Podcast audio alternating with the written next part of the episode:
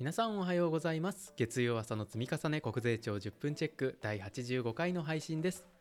今回はインボイス制度開始化が1ヶ月先生方がここまでのご感想や今後の展望などをトークされています。後半ではお知らせが2つほど続きますが最後までお聞きいただけると嬉しいです。それでは早速本編参りましょう。どうぞ。おはようございます。税理士の村木です。おはようございます。税理士の米津です。インボイス導入後初めての月次決算が今まさに行われておりますね、えー、調子はどうですか？村木先生。まあ今10月の23日なのでちょっと実際にはやってはないんですけど、まあ、そなので想像ですけど大の大人が揃いも揃って生産性のない確認作業をしてるんだと思いますね。うん、うん、なんてね。はい、はい、ということでこのシリーズは国税庁の新着情報のうち重要性の高いものを2人で話す当企画です。我々2人の勉強会に参加するイメージで聞いていただければというふうに思います。また、若いリスナーさんが多いと聞いてますので、なるべく噛み砕いて話できればと思います。ということで、今回は国税庁の新着情報、更新情報を見ていきますねと。まずはじめに9月27日の報道発表資料でございまして令和4年分民間給与実態統計調査結果についてということで統計結果が出ていますね村木先生毎年出てる統計結果ですけどよくニュースにも出てきますのでご存知だと思いますが基本的には給与が伸びているという方向性は皆さんご存知ですけど見て気になったのは給与所得者数が減少していると、まあ、前年比91万人減なのでやっぱり働き手が減ってるんだろうなっていうのは、まあ、税と関係ないですけど心配だなと思ったのと、あと資料の中にあの税額割合といって所得税額を給与総額で割った負担割合ですかね、はい、令和4年分で言うと5.21%なので、はい、まあ、よく所得税を減税とかいう話もありますけど、うんうん、言っても5.21%ですからね。そうですね所得税って我々がまあ払ってる控訴効果の中で、まあ、どれだけのものかってことですよね。そうですよね、うん、だからもっとよっぽど社会保険とか住民税の方が高いっていう感じはしますけどね。おっしゃる通りです。本当にね。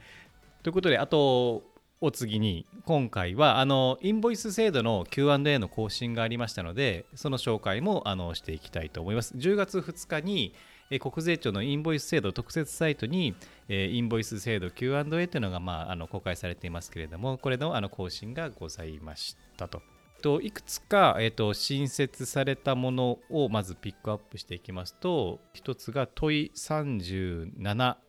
のところですね。こちらが小売店を経営する新設法人における登録の通知を受けるまでの適格会員請求書の交付方法、まあ、会社設立したばっかりだとまだ番号をもらってないからねというところで、まあ、どういうふうにするのかって書いてありますね。あとは問い51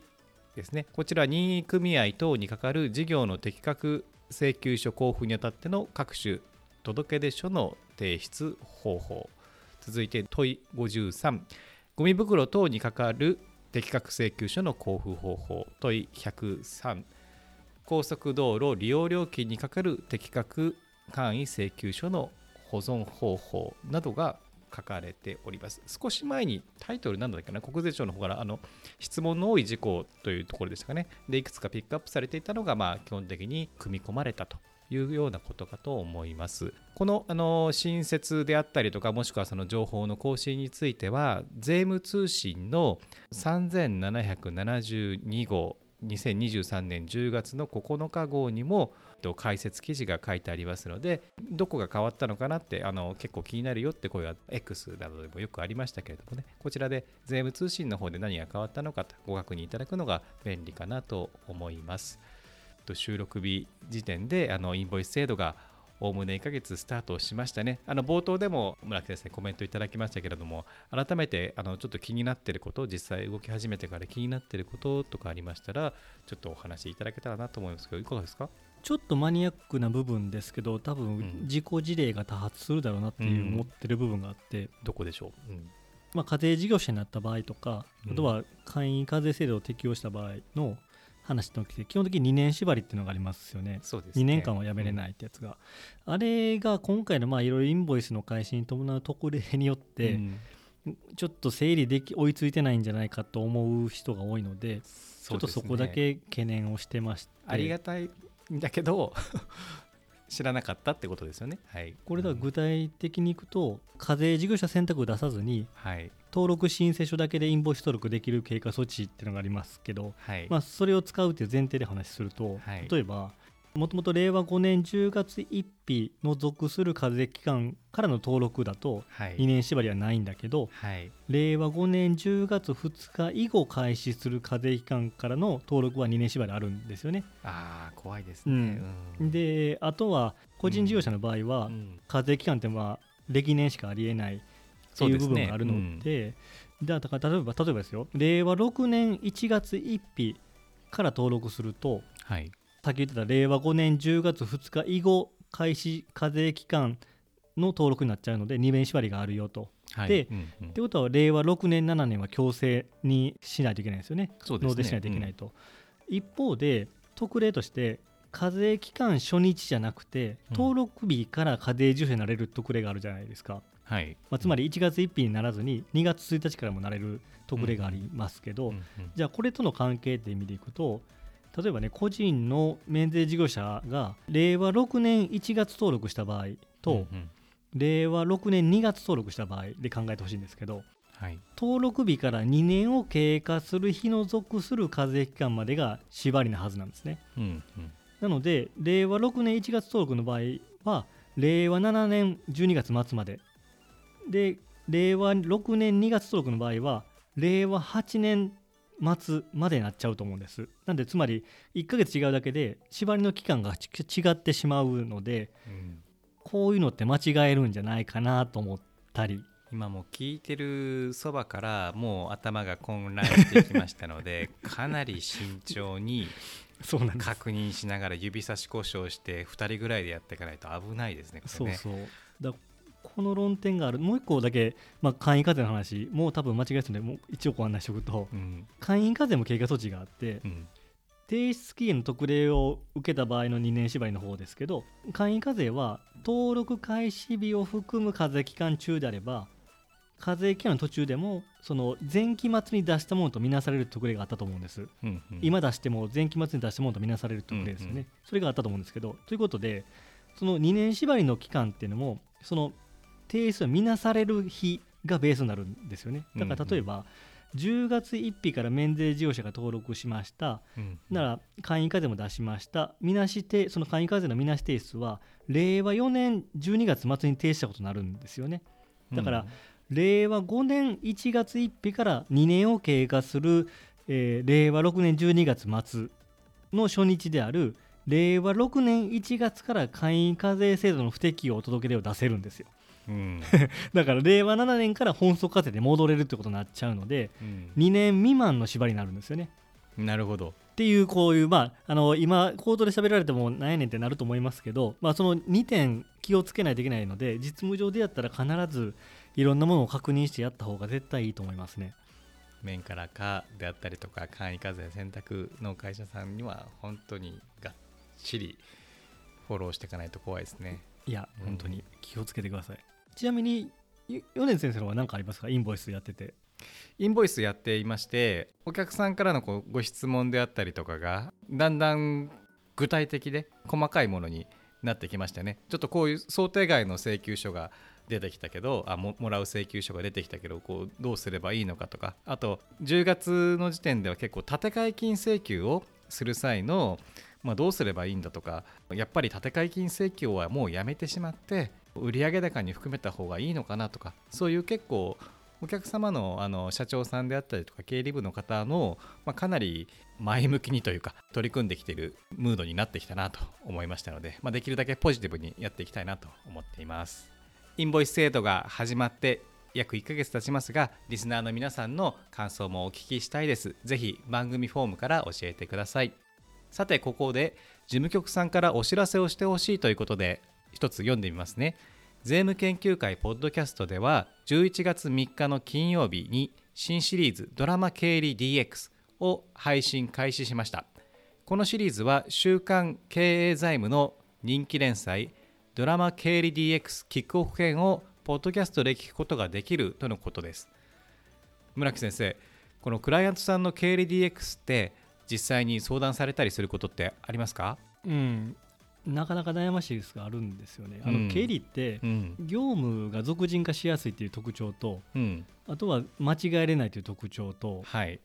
で担当者の事務負担が多いっていうので、はい、まあまあ、DX でいう一番やらないといけない部署。だから、は業務を標準化する必要があるからでそうすると、えー俗人化が解消されるよねとかうんでテクノロジーの力を借りれば、えー正確性も上がるよねとかその結果担当者の業務負担が減るよねっていうので、うんうん。一番最高の部署だと思うんですけど、はい。ただ実際相談を受けてあの話したりしても、まあ、じゃあ実際にどうやって進めていくかっていうのは非常に難しいなと思って聞いてますけどね。うん。はい。結構それは経理 DX としての専門知識というかその会社のもともとどういうふうになってるのかっていうこともかなり深く入っていかないといけないので、うん。実は、全体像が分からないとなかなかうねん難しいですね。そう思います。はいですね。あとせっかくなんで簡単にドラマの概要もお話ししようと思いますが全くの経理初心者である主人公が経理部に異動となって部長から経理 DX の担当を丸投げされるところからドラマが始まります右も左もわからない中理想の DX を求めて奔走する主人公を通して経理業務の DX とは何なのかを分かりやすくお届けするというものだそうですね。でなんとポッドキャストではプロの声優さんに参加してもらってオーディオドラマとして生まれ変わってるみたいなんですよ。プロの声優さんですか？はいプロの声優さんです。僕らの企画とは予算のかけ方が違いますね多分力の入れようが違うというかねひしひしと感じるな我々なんてもう飲み物すら出てこない環境で今喋ってますから。ううち乗り物出てます。よああそうですか。僕だけですか。あそういうことですか。納得しました。ありがとうございます。今度あのぜひ声優さんも入れてもらいましょう。お願いします。そうですね、はい、はい。あのできたら筋肉マンの人とか入れてほしいです、ね、結構ギャラ高そうですね。あ高いですはい。毎週金曜日、えー朝7時の配信だそうですので皆さん通勤の時などにぜひ聞いてみてください。ドラマ「経理 DX キックオフ編」ということですね。はい。最後にまたミートアップのお知らせです。今月も開催決まりました。ありがとうございます。11月の21日お昼の12時15分から30分間の開催です。そして11月のテーマも実例から学ぶ税務の革新から村木先生が皆さんと考えたい論点の含まれている記事をピックアップします。皆さんポッドキャストアプリの概要欄や声で届ける税務通信スペシャルサイトにある申し込みフォームから参加手続きをお願いします。そして10月開催にご参加いただいた方の中からお一人コメントを紹介させていただきます。ポッドキャストネームが東四郎さんですね。第2回は急遽予定が入ってしまい参加できなかったため今回は無事参加できてよかったです。他の税務通信主催のセミナーでも感じたことでしたが漢字のものですね。ものは「シャ」と読むのが税務における慣習なのでしょうか。ものグッズのものですね。ものと区別するためでしょうかというような素朴な疑問をいただいていますね、これあのうんそうですよね。あのあるあるだと思いますけど、うん。まあ、口頭で生まれてもうん。それは人のものなのかうん。物理的なものなのかっていうのが聞いててもわからないので勘違いすることがあるので我々こう税理士の試験組とか OB 組もそうですけど、うん。まあ、そういう漢字を読みわざと読み分けて読むっていうのはやりますもんね。ね。例えば「時」ひらがなで「時」っていう時と、時間の「字」って時もはい。うん「時」と「字」って読んだりですね、うんうん。そうそうこれあの試験組も OB 組ならではですね。そうですね。試験対策の予備校で、これは「シャ」って読むんだよってふうに先生から教わってそれでなんかちょっと業界人になったような気持ちが当時あったかなっていうちょっとあの思い出しましたまたあの次回もご参加お待ちしますので東四郎さんお願いします。それでは月曜朝の積み重ね国税庁10分チェックそろそろ終わりにしたいと思います。はい会計事務所の皆さんインボイスが落ち着いたと思ったら次は電子帳簿保存に関する質問の嵐が待ってると思いますね。うん。今年は地獄ですね。はいまあでも今週も頑張りましょう。ありがとうございました。ありがとうございました。はい国税庁10分チェック第85回の配信でした本編でお話がありましたようにインボイス制度スタートから1ヶ月事業会社にお勤めの方や会計事務所の皆さんの実務はいかがでしょうか。季節の話題ということで皆さんのお声やご感想もお待ちしております。アプリの方は概要欄のフォームからスペシャルサイトの方はご意見ご要望ボタンからリスナーの皆さんの声のページよりお寄せください。国税庁10分チェックの欄にご入力いただけると大変ありがたいです。また先週の金曜日からオーディオドラマ経理 DX がスタートしております。すでにお聴きいただけておりますでしょうか。こちらも週間配信ですのでまだの方もぜひお聴きください。ということで今週も無理せずやっていきましょう。